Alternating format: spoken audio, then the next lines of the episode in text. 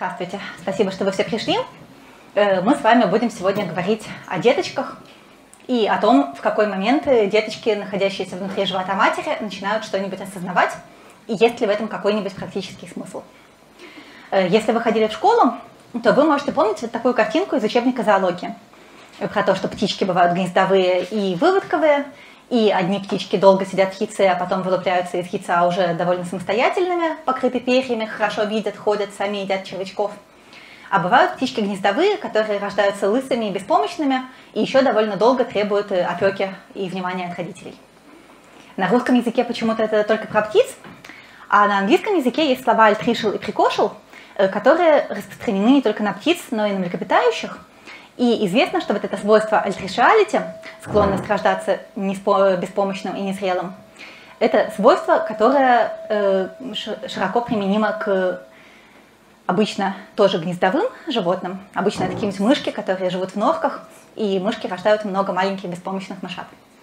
Э, если какое-то млекопитающее большое, крупное, беременность у него долгая и одноплодная, э, то тогда в большинстве случаев это млекопитающее рождает достаточно крупного и самостоятельного детеныша, довольно необычно, когда животное с одноплодной беременностью, и при этом детеныш не настолько маленький, незрелый и беспомощный, как у человека. У человека детеныши рождаются, по сути дела, недоношенными, они совершенно ничего не умеют, они никак не могут выжить без э, помощи родителей. Это выражено сильно не только если сравнивать их со слонятами или дельфинятами, это выражено сильно даже если сравнивать их с детенышами других приматов. Э, то есть, э, если вы посмотрите на шимпанзенка, э, шимпанзенок рождается уже довольно самостоятельный. У шимпанзенка масса мозга, когда он рождается, 40% от массы мозга взрослого шимпанзе, а у нашего детеныша только 30%, а у низших обезьян типа капуцинов 50%. И если бы мы хотели дорастить детеныша до той степени зрелости, чтобы он рождался таким же зрелым, как новорожденный шимпанзе, то нам нужно было бы продлить беременность еще на 7 месяцев.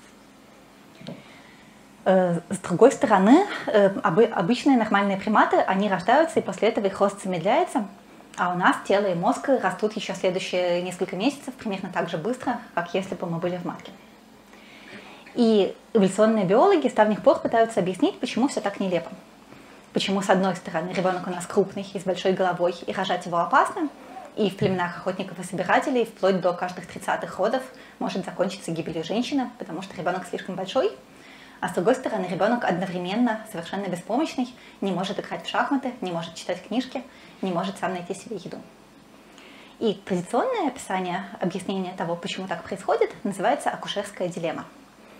Речь идет о том, что мы прямоходящие, и что ребенок, как предполагается, рождается в точке равновесия э, между возможностью пропустить его через рядовые пути э, без дальнейшего увеличения таза, которое затруднило бы дальнейшее прямохождение – и тем, чтобы все-таки дорастить его голову до максимально возможного размера. Э, здесь, правда, биомеханики относятся к этому объяснению с, некоторыми, с некоторым скепсисом.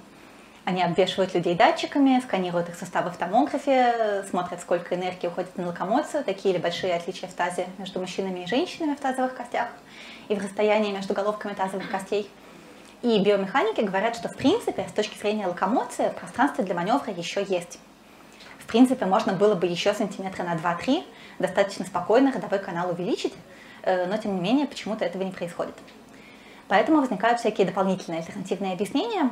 Например, метаболическая гипотеза предполагает, что э, организм беременной женщины не справляется с тем, чтобы столько жрать и столько дышать, и пропускать через плаценту все эти питательные вещества и обеспечивать достаточный поток кислорода, чтобы обеспечивать все потребности быстро растущего огромного мозга младенца – и лучше в этот момент его все-таки родить, потому что дальше уже можно хоть как-то распределять нагрузку. Люди социальные существа, можно найти кормилицу, если ваш организм уже не справляется с тем, чтобы кормить этого ребенка. Э, ну и, в общем, можно что-то придумать.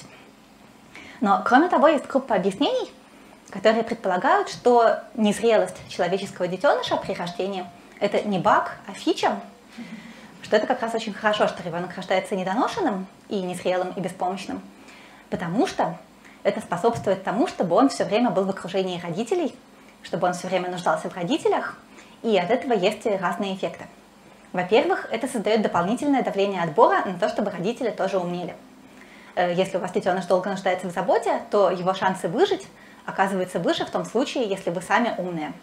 и можете предусмотреть его способность выброситься из окна и поставить на окно заглушку. И таким образом возникает замкнутый круг, в котором, с одной стороны, есть эволюционный отбор на то, чтобы мы становились еще более умными, с другой стороны, из-за этого мы рождаемся еще более недоношенными и незрелыми, с третьей стороны, из-за этого родителям ребенка требуется быть еще более умными. от того, что ребенок родился незрелый, он сам-то вырастает Э, для него это самого это не увеличивает вероятность остаться в живых, но зато если он все-таки вырос и остался в живых, э, то он э, сможет потом вырастить себе еще больше мозг в ходе своего долгого детства, стать еще более умным.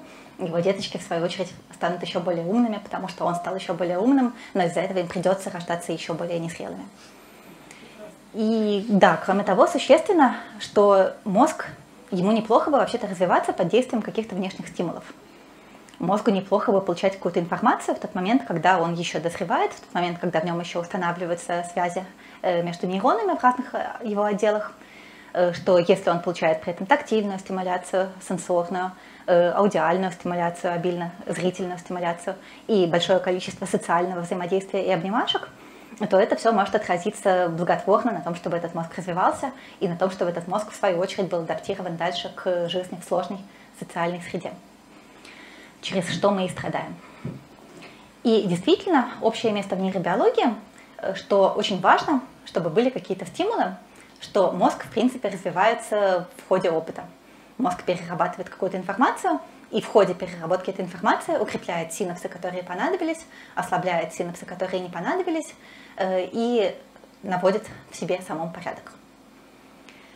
И известно, что примерно с 28 недели беременности ребенку уже нужна активность в его разного рода мозговых структурах, и нужны какие-то стимулы, но сначала эти стимулы виртуальные. Очень многое для развития делается благодаря тому, что ребенок в животе спит, и ребенок в животе, в частности, очень много практикует быстроволновой сон, стадию быстрых движений глаз. Вот стадия быстрых движений глаз, которая на этом графике отмечена оранжевым, э, она в сне плода занимает э, больше половины, до, 8, до 80% всего того времени, что он спит, а потом по ходу э, жизни после рождения падает, падает, падает, падает, падает, падает, взрослые спят меньше. Дополнительный выигрыш в том, что вот эта вот потребность в быстроволновом сне увеличивает общую продолжительность сна, и поэтому родители маленьких младенцев могут хоть как-то выживать от того, что младенцы спят э, существенно больше, чем все остальные люди, и в значительной степени делают это за счет быстроволнового сна. И известно, главным образом по опытам на животных, что быстроволновой сон, в частности, очень важен для дозревания зрительной системы. Что если взять животных и дать им какие-то лекарства, которые нарушают именно вот эту стадию сна, быстроволновой сон, э, то они потом довольно плохо видят. У них возникают проблемы с э, формированием проекций от сетчатки в таламус и в зрительную кору. У нас есть рецептивные поля, у нас конкретный участок сетчатки соответствует конкретному участку в таламусе, конкретным клеткам и конкретному, конкретной зоне обработки информации в зрительной коре. И все вот это быстро настраивается в ходе последнего триместра, в ходе виртуальных зрительных стимулов, которые обрабатывает мозг. Ему, конечно, не снятся какие-нибудь звезды над Атакамой или сияющие вершины Манаслу. Э, ему снятся какие-то невнятные вспышки света и тени, похожие, наверное, на то, что видит он в животе у беременной при яркой погоде. Э, но тем не менее вот это вот ему нужно для того, чтобы настроить зрительную систему, для того, чтобы когда он родится, он уже мог более или менее что-то видеть в окружающей среде. Э, потом, когда он родится, ему, конечно, будет очень нужна и настоящая зрительная стимуляция тоже. Здесь самая классическая иллюстрация – это котята Блэкмора и Купера, которые в 70-е годы воспитывались в Кембридже.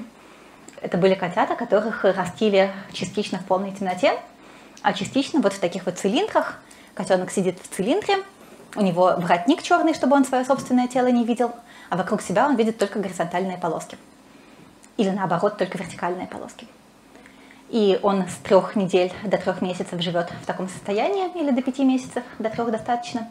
А потом вы его выпускаете во внешнюю среду и обнаруживаете, что во внешней среде такой котенок видит только то, что он видел в детстве, а больше ничего не видит. Если котенок рос в окружении горизонтальных линий, то он прекрасно смотрит на горизонтальные линии, вы его подносите к поверхности стола, он протягивает лапки, потому что хочет на него сесть. Вы с ним играете указкой, вы указку держите горизонтально, он ее ловит лапкой, а потом вы поворачиваете указку вертикально, и котенок смотрит на нее, как будто бы не видит. А потом вы выпускаете его на пол, он врезается в ножки стульев, потому что у него не установились в мозге нужные нейронные связи для того, чтобы он мог видеть вертикальные линии. Э, эти клетки коры не были задействованы, эти клетки коры ни с чем не связаны, они то ли померли, э, то ли включились в обработку других сигналов, таких, которых он видел. И котенок, э, если в детстве не видел вертикальных линий, он их больше никогда видеть не будет.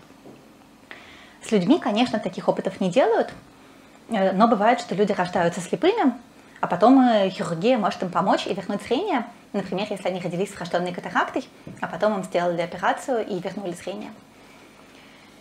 И если посмотреть на тех людей, кто родился так лет 40 назад, э, когда врачи еще не очень осознавали значимость э, ранней сенсорной стимуляции, э, когда врачи еще думали, ну пускай ребенок подрастет, окрепнет, а потом мы уже будем делать ему операцию, и посмотреть на детей, которые, скажем, первые два месяца своей жизни, или три месяца, или четыре месяца ничего не видели, потому что операцию им сделали позже, то выясняется, что у них зрение в принципе восстанавливается более или менее, они в предметы не врезаются, читать они могут, все нормально, но у них, например, на всю оставшуюся жизнь сохраняются сложности с распознаванием лиц.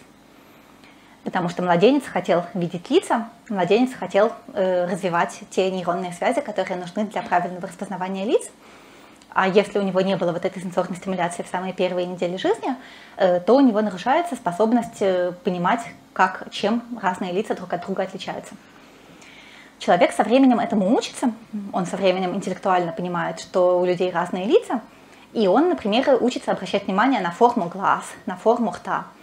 И таким образом лица, которые отличаются по форме глаз, носа, рта, э, люди такие более или менее отличают, успешно более-менее узнают. А вот если, например, в фотошопе сделать лицо, у которого глаза точно такие же, но изменены расстояния между глазами, или рот точно такой же, но изменено расстояние между носом и ртом, то с точки зрения человека, который был зрячим с рождения, эти лица отличаются – а с точки зрения человека, который с рождения был незрячим и которому вернули зрение в два месяца или позже, эти лица уже одинаковые. Или в другом варианте эксперимента вам показывают лицо, а потом показывают три других лица на выбор, э, и два из них это совершенно новые люди, а третье лицо это тот же самый человек, но у него другое выражение лица. Или он по-другому голову наклонил, или даже он просто смотрит в другую сторону. Вот у тех, у кого сначала была катаракта, им сложно э, в этих новых трех лицах Э, угадать, какое лицо того же самого человека, которое им показали сначала. Э, в книжке «Просто масса» Бориса Акунина э, есть героиня, которой в 20 лет вылечили катаракту, и по сюжету она вроде как видит, вроде как пользуется зрением, и через это имеет разные жизненные выигрыши среди тех, кто считает ее слепой. Но, скорее всего, это некоторое художественное преувеличение, скорее всего, видит она довольно плохо. Тем не менее, пока вы еще не родились, не страшно, что вы ничего не видите. Э, после рождения у вас хватит времени на то, чтобы научиться распознавать образы и распознавать лица. Но, тем не менее, ваш мозг уже заранее готовится к тому, чтобы лица распознавать. Вот ребята из Ланкастера сделали вот какую штуку. Они собрали установку из лазерных светодиодов и стали этой установкой просвечивать животы беременных женщин причем э, корректируя силу освещения в зависимости от толщины жировой прослойки беременной женщины, для того, чтобы всем попадал примерно одинаковый свет. И они показали, что дети, плоды э, внутри живота в 32 недели беременности вполне успешно поворачивают голову на источник света, поворачивают глаза на источник света, это можно с помощью УЗИ увидеть. И это еще не самое интересное. Самое интересное, что у них уже внутри живота в 32, 33, 34 недели беременности есть предпочтение и, в частности, предпочтение человеческого лица. Э, если им показывать вот такие точки, или если им показывать вот такие точки, то вот эта картинка кажется им больше похожей на человеческое лицо, потому что глазки и ротик, и на такую картинку они в два раза чаще поворачивают голову. Э, им этот стимул кажется более важным. Достаточно хорошо известно и хорошо воспроизводится, что это есть у тех, кто уже родился. Младенцы действительно предпочитают вот такие вот треугольники перевернутые, где две точки сверху, одна точка снизу. Э, но вот выяснилось э, в 2017 году сначала, а потом в 2020 более внимательно посмотрели на большие выборки, э, что да, такое есть у ребенка еще пока он сидит в животе матери. Если кто был в 2021 году, в конце 2021 года здесь же в Нижнем Новгороде на моей лекции про врожденное поведение, а если кто не был, то ее на ютубе можно найти и посмотреть, то я там говорила, что какие конкретно нейронные структуры отвечают за такую сложную, безумную штуку, как какие-то предзаложенные внутри человека образы, э, это совершенно непонятно. На нынешней стадии развития науки это выясняют у насекомых. Врожденное поведение насекомых как-то можно расплетать нейрон за нейроном. У человека в голове нейронов 86 миллиардов, найти среди них те, которые вовлечены в врожденное распознавание образа лица, пока совершенно непонятно как. Но, тем не менее, достаточно хорошо воспроизводится, что такое есть. Еще можно давать э, детям какие-нибудь э, стимулы, э, связанные с обонятельным или с вкусовым восприятием. Какое нафиг обоняние у человека, который сидит в воде, спросите вы. Но дело в том, что он сидит не в воде, а в околоплодных водах в амниотической жидкости, и эта амниотическая жидкость затекает ребенку в нос. И, ну да, затекает ребенку в нос, ничего страшного, потому что он не дышит, он все равно получает кровь через плаценту и кислород вместе с ней и омывает его обонятельные рецепторы, а еще он эту жидкость постоянно глотает, а он пьет и писает, пьет и писает, и, собственно, он эту амниотическую жидкость себе делает путем того, что он ее выписывает. Поэтому, если у какого-то ребенка внутри живота проблемы с почками, то как раз очень внимательно смотрит на количество околоплодных вод, смотрит на то, достаточно ли эффективно он ими писает, чтобы ими себя окружать. Э, и он может чувствовать вкусы, про это были прикольные эксперименты полвека назад. В 70-е вообще хорошие были эксперименты по всем вопросам. Э, там женщинам прямо вводили шприц в живот. И из это, в этот шприц выпускали внутрь амниотической жидкости что-нибудь сладенькое, раствор сахара. Или, например, наоборот, что-нибудь горькое. И смотрели за тем, как у ребенка меняется частота глотательных движений. Если вы ребенку в амниотическую жидкость добавите сахара, то он начнет активнее глотать. Если вы ребенку чего-нибудь горького добавите, то он перестанет это глотать. Сейчас так уже не делают, но сейчас зато есть, сейчас зато есть хорошее 4D УЗИ, э, в котором можно наблюдать за э, тем, нравится ли ребенку то, что вы ему показываете, то, что э, те, те вкусы, которые вы ему предъявляете. Можно взять беременных женщин голодных, дать им капсулу с экстрактом морковки половине, второй половине дать капсулу с экстрактом кудрявой капусты кале, которая и так-то горькая даже для взрослых людей, а для детей у них более чувствительные рецепторы к горькому вкусу. Для них она вообще страшная гадость и горькота. Хотя вот мой маленький ребенок э, прекрасно ее трескает, что антинаучно.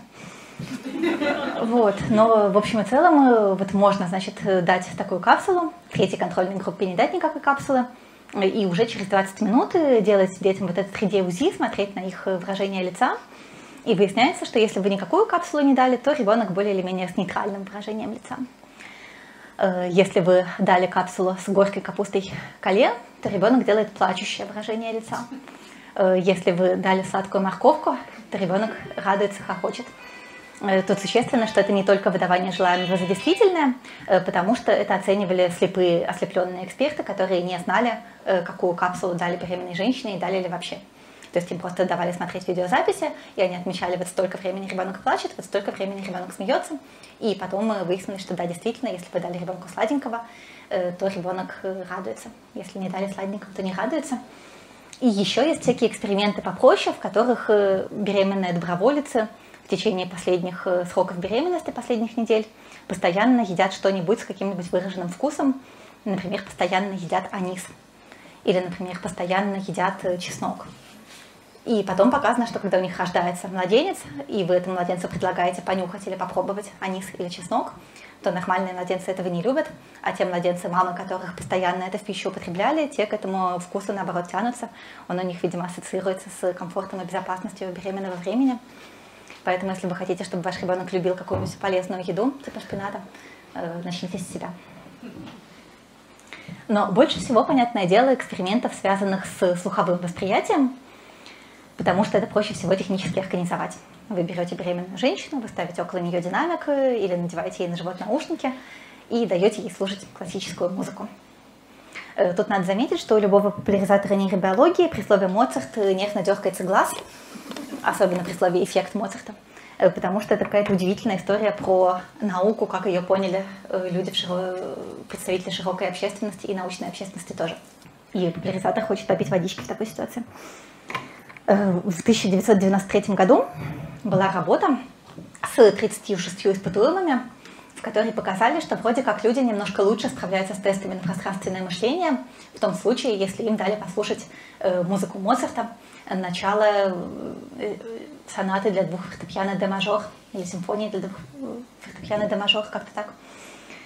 Вот, и эта работа на 36 людях, она почему-то получила невероятное, невероятную популярность, и у нее сейчас 2300 э, цитирований, и она породила среди широкой общественности глубочайшую уверенность в том, что слушанием Моцарта можно улучшить, во-первых, все интеллектуальные способности, во-вторых, вообще всем людям. Был губернатор Джордж Зел Миллер, который распилил 100 тысяч долларов на то, чтобы каждому ребенку, рождающемуся в штате, отправить диск с музыкой Моцарта. Э, но потом, э, поскольку всем стало интересно, это пробовали перепроверять. В 2010 году вышел метаанализ – с красноречивым названием «Эффект Моцарта Шмоцарта», э, в котором показали, что да, действительно, люди справляются с тестами разного рода чуть-чуть получше, если им дать послушать музыку, по сравнению с контрольной группой, которая сидит в тишине и скучает, потому что им стало не так скучно. Но при этом совершенно не важно, какая это музыка, хоть Моцарт, хоть Элвис Пресли, хоть э, Металлика, хоть что угодно, хоть аудиорассказы Стивена Кинга – а самый главный вывод, к которому пришли авторы метаанализа, в том, что эти эффекты выражены в три раза сильнее, если воспроизведение делать в той же лаборатории, в которой описали исходный эффект, э, чем в любом другом месте на планете Земля. Но вот тем не менее, пока интенсивно исследовали Моцарта, и не только Моцарта, давали активно деткам слушать э, музыку классическую, когда они сидели в животе. И здесь, как и со многими такими экспериментами, очень ярко выражен такой эффект, что чем более старинная работа и чем меньше в ней испытуемых, тем более ярко выраженные эффекты. Всегда так бывает, это называется publication bias. Э, если вы на 30 людях что-то прикольное показали, то вы это публикуете, а если вы на 30 людях ничего прикольного не показали, то вы это не публикуете, потому что, ну что, вот. Но тем не менее, если набирать большие выборки и публиковать, даже если вы ничего не нашли, или, по крайней мере, если обобщать много опубликованных работ, то выясняется почти всегда, что эффекты красивые, яркие, которые вы нашли, как-то стремительно теряются и блекнут. Вот, например, если у вас работа 2004 года, в которой было 69 э, плодов э, на сроках от 32 недель и выше, э, которым каждому один раз давали послушать 5 минут, не Моцарта, правда, а Брамса, колыбельный Брамса, то на 69 людях получается, что все замечательно. Пока они совсем маленькие, 32-35 недель, у них частота сердцебиения увеличивается в том случае, если музыка громкая, замедляется сердцебиение в том случае, если музыка не громкая. Э, когда они становятся чуть постарше, когда им 35 уже недель, то у них ответ на любую музыку учащается сердцебиение. Э, кроме того, с этого возраста они начинают под музыку танцевать. Если в начале музыкального отрывка 33% детей как-то двигаются, то к концу музыкального отрывка через 3 минуты уже не помню точно сколько у меня записано, но что-то вроде 55% детей начинают активно двигаться. Э, и вот, значит, э, делаем выводы, что музыка нужна для детей, надо ставить детям классическую музыку, потому что они ее понимают, у них от этого меняется поведение, меняется кровообращение, все меняется. Э, если же у нас 2021 год, и в 2021 году у нас обобщение результатов по 1419 испытуемым, то у кого-то сердцебиение учащается, у кого-то замедляется, кто-то двигается, кто-то не двигается. Э, суммарно, если всех усреднять, то ни до каких э, статистически достоверных эффектов мы не доходим. Э, то есть нет у науки никакого мнения о том, надо ли ставить ребенку музыку. Хотите ставьте, хотите не ставьте, вряд ли она как-то на него радикально повлияет. Это, однако, не означает, что звуки на младенца вообще не влияют. По крайней мере, самый важный звук для младенца – это звук голоса его матери. Звук голоса матери на младенца влияет. Э, он его хорошо слышит. Это проверяли даже так, что вводили микрофон в матку во время родов, когда шейка уже открыта, и записывали, что там с того микрофона, и просили женщину поговорить. Э, ребенок прекрасно слышит голос матери, пока он сидит внутри. Э, ребенок привыкает к голосу матери за все это долгое время экспозиции. Он его воспринимает не только как звук, но и как вибрацию, потому что там диафрагма, живот, стенка живота колеблется, все такое. И потом, когда младенцы рождаются, они тоже проявляют большой интерес к записи именно голоса матери, особенно если ее обработать на компьютере так, чтобы она звучала приглушенно и с эхом, и с вибрацией, так, как будто бы она внутри живота. Это проверяют, например, когда дают младенцам соску, подключенную к компьютеру. Э, можно сделать такую соску, чтобы она э, была связана с динамиком, чтобы в зависимости от интенсивности сосания ребенком звук становился громче или тише, или вообще останавливался, или заново начинался. И вот младенцы считается, что сосут соску гораздо активнее в том случае, если им интересен и нравится тот звук, который они слышат.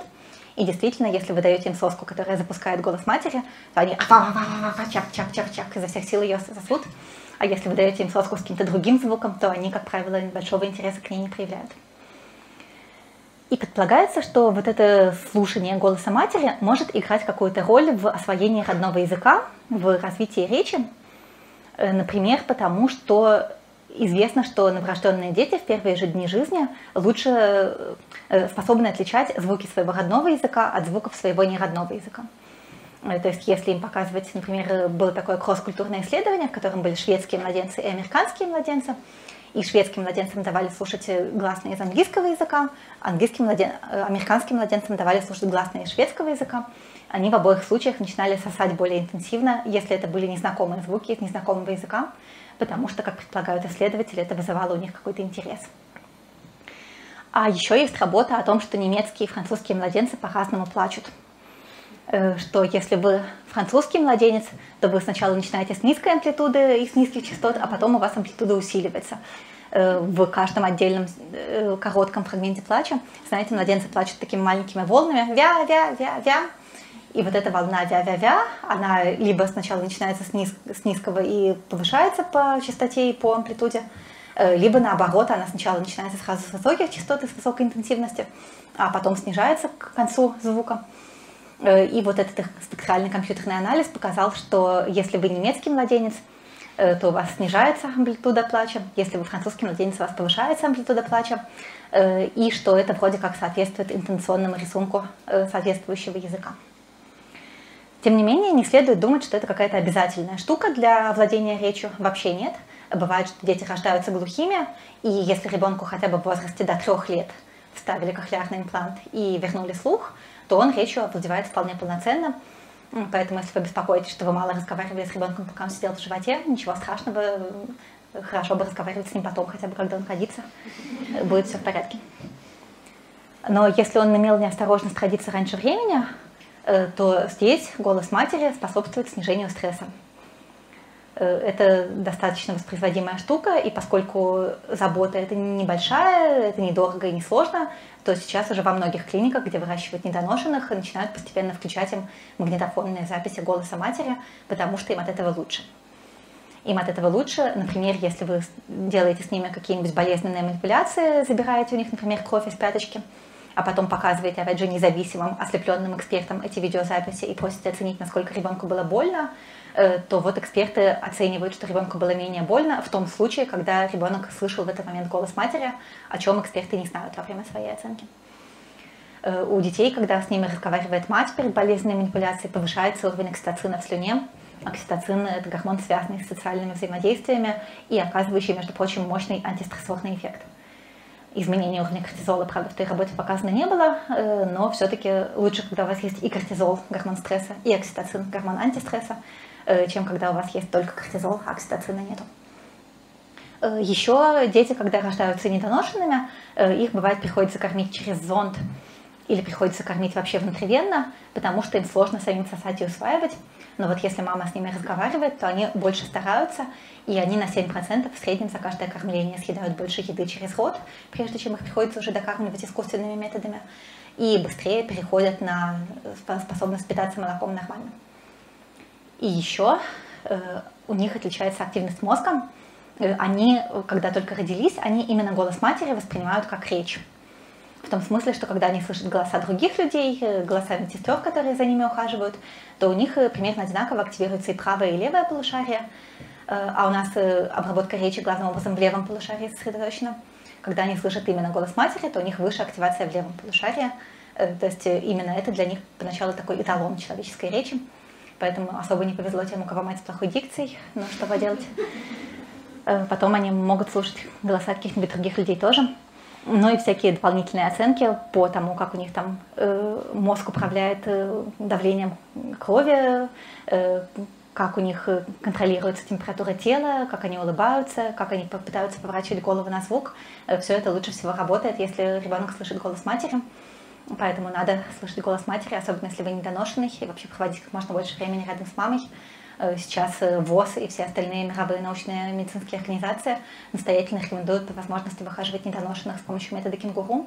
То есть брать голову новорожденного недоношенного, класть его себе на грудь, э, кожа к коже, потому что выживаемость повышается вплоть до на 40%. э, по сравнению с ситуацией, когда он лежит один в кроватке, потому что он чувствует дыхание матери и таким образом сам лучше понимает, как ему дышать.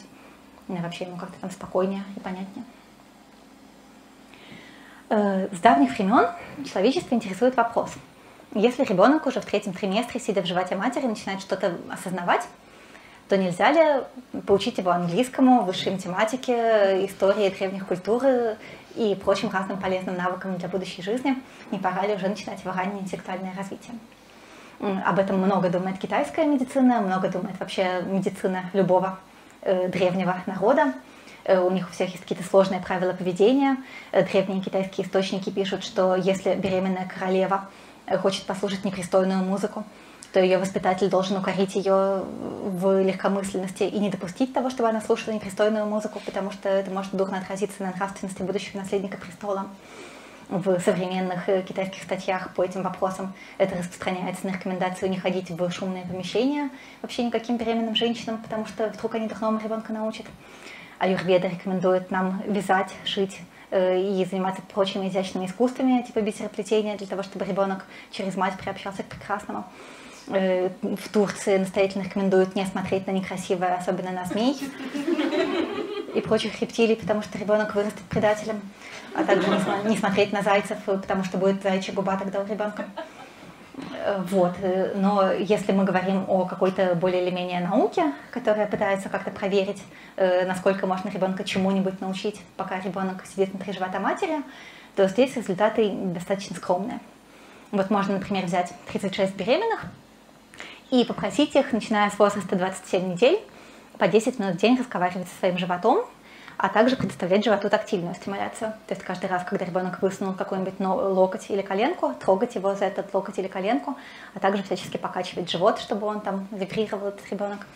В общем, предоставлять ему какую-нибудь обогащенную среду. Э, и музыку Моцарта, конечно, включать тоже. А в другой контрольной группе из 36 беременных так не делать, а потом, когда все эти женщины родили, то в первые дни жизни детей к ним приходят экспериментаторы и проверяют хабитуацию, э, то есть проверяют затухание ответов на новые стимулы. Э, если ребенку или вообще любому человеку давать какой-нибудь стимул, показывать вспышки света или щекотать его за пяточку, или греметь над ним погремушкой, то человек сначала обращает внимание на новый стимул, а потом э, ему это надоедает, он перестает обращать внимание на новый стимул, и это происходит, значит, обучение хабитуация, нарушение ответа на тот стимул, который уже привычный и который не представляет поэтому интереса. И вот здесь немножко странно пишут эти исследователи, э, потому что они это оценивали по какой-то формализованной шкале, э, как эта шкала считается, какие в ней домножающие коэффициенты, я, честно говоря, так и не дорылась, потому что ты идешь по одной ссылке, она утыкается в другую ссылку, та утыкается в третью ссылку, в четвертой ссылке написано вообще не то, э, а пятая ссылка под окончательным пейвелом, потому что это какие-то коммерческие опросники. Э, в общем, черт его знает, как они его считали, но очень странно, потому что по этой шкале они насчитали, что 6 баллов по шкале затухания ответа у тех детей, с которыми разговаривали и ставили им Моцарта, и 5 баллов по шкале э, у детей, которые не э, слушали Моцарта. В то же время в тексте они пишут, что разница в два раза. Что в одном случае пяти повторений достаточно, чтобы ребенок утратил интерес, в другом случае десяти повторений достаточно, чтобы ребенок утратил интерес.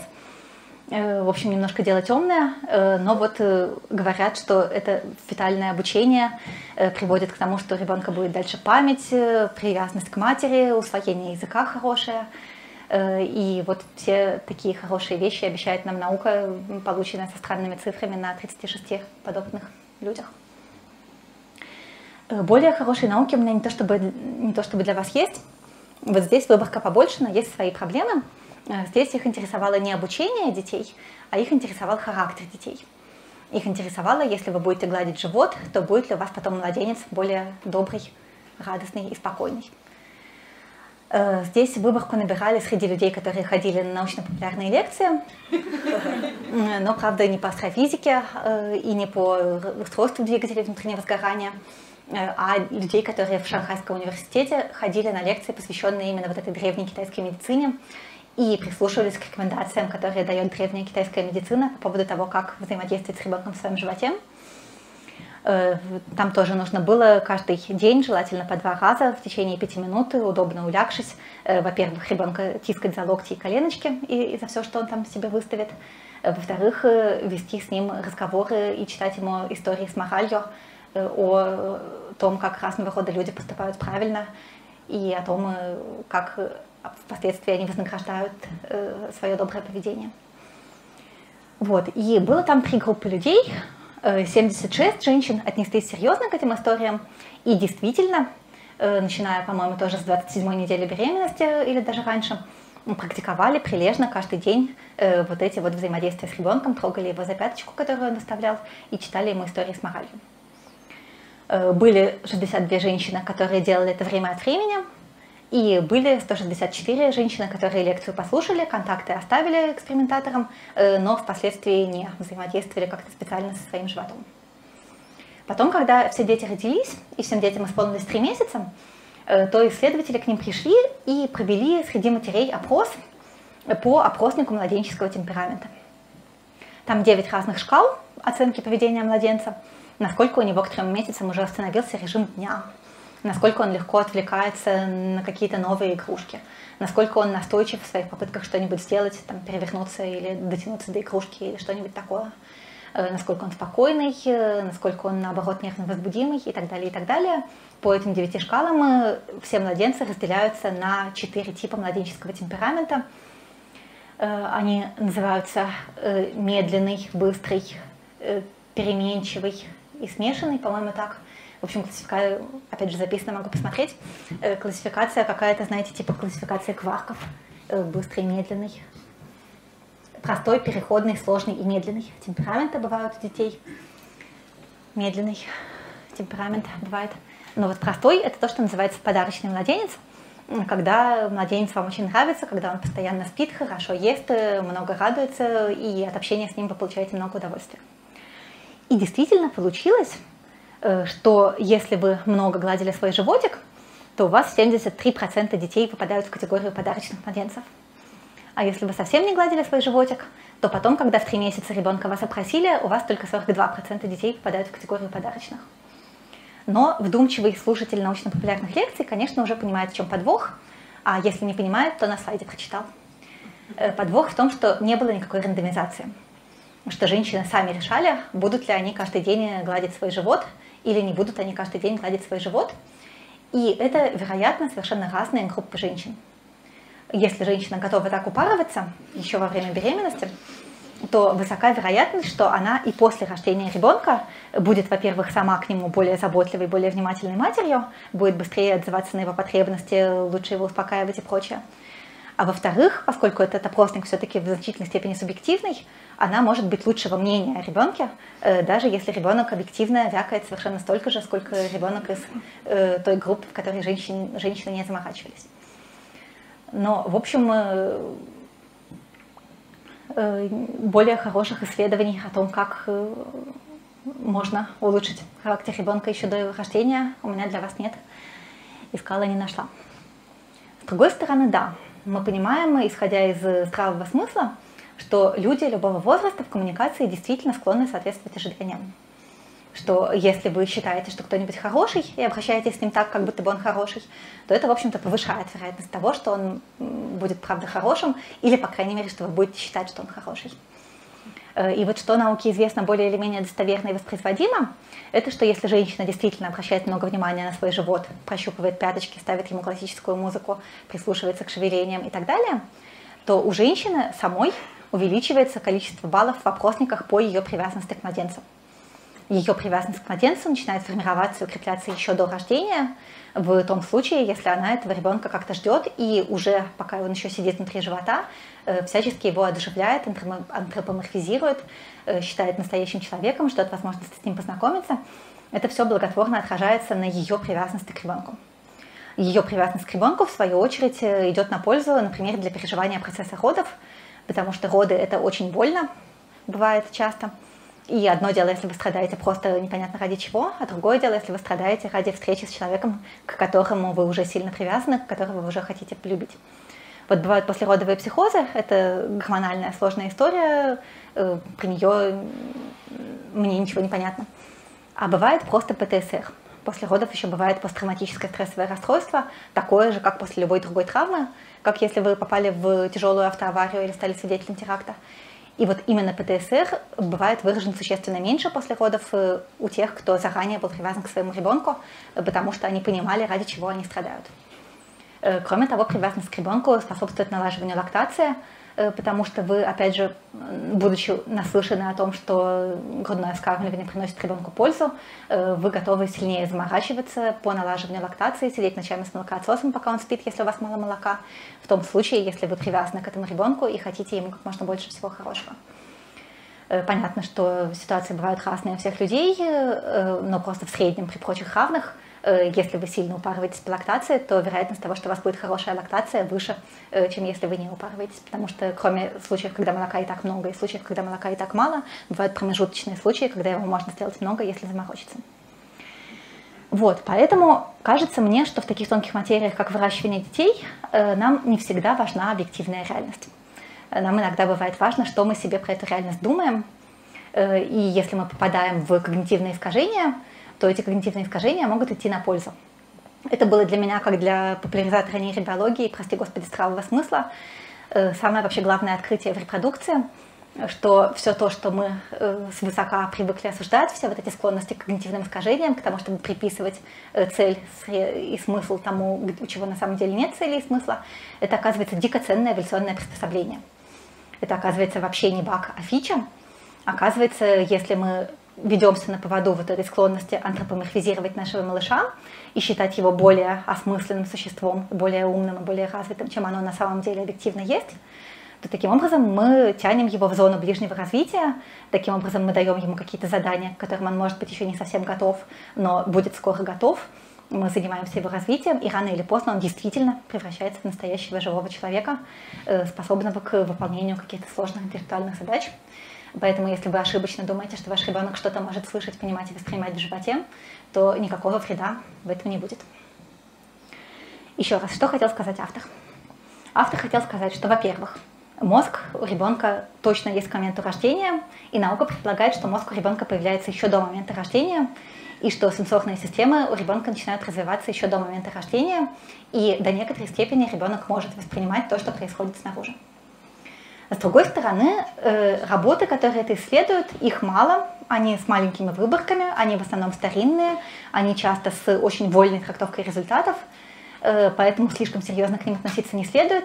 И если вы не гладили своего ребенка и не читали ему истории с моралью, пока он сидел внутри живота, то совершенно ничего страшного в этом нет. Вы прекрасно успеете почитать ему истории с моралью, когда он уже вылезет наружу. И в-третьих, э, нет ничего плохого в том, чтобы ребенка любить, даже тогда, когда он еще не родился. Я человек, который э, недавно отдал в издательство четвертую книжку. У книжки рабочее название «Откуда берутся дети». Она будет зеленая, и в ней будет масса ссылок на эти исследования и на подобные исследования и всяких дополнительных подробностей. Спасибо.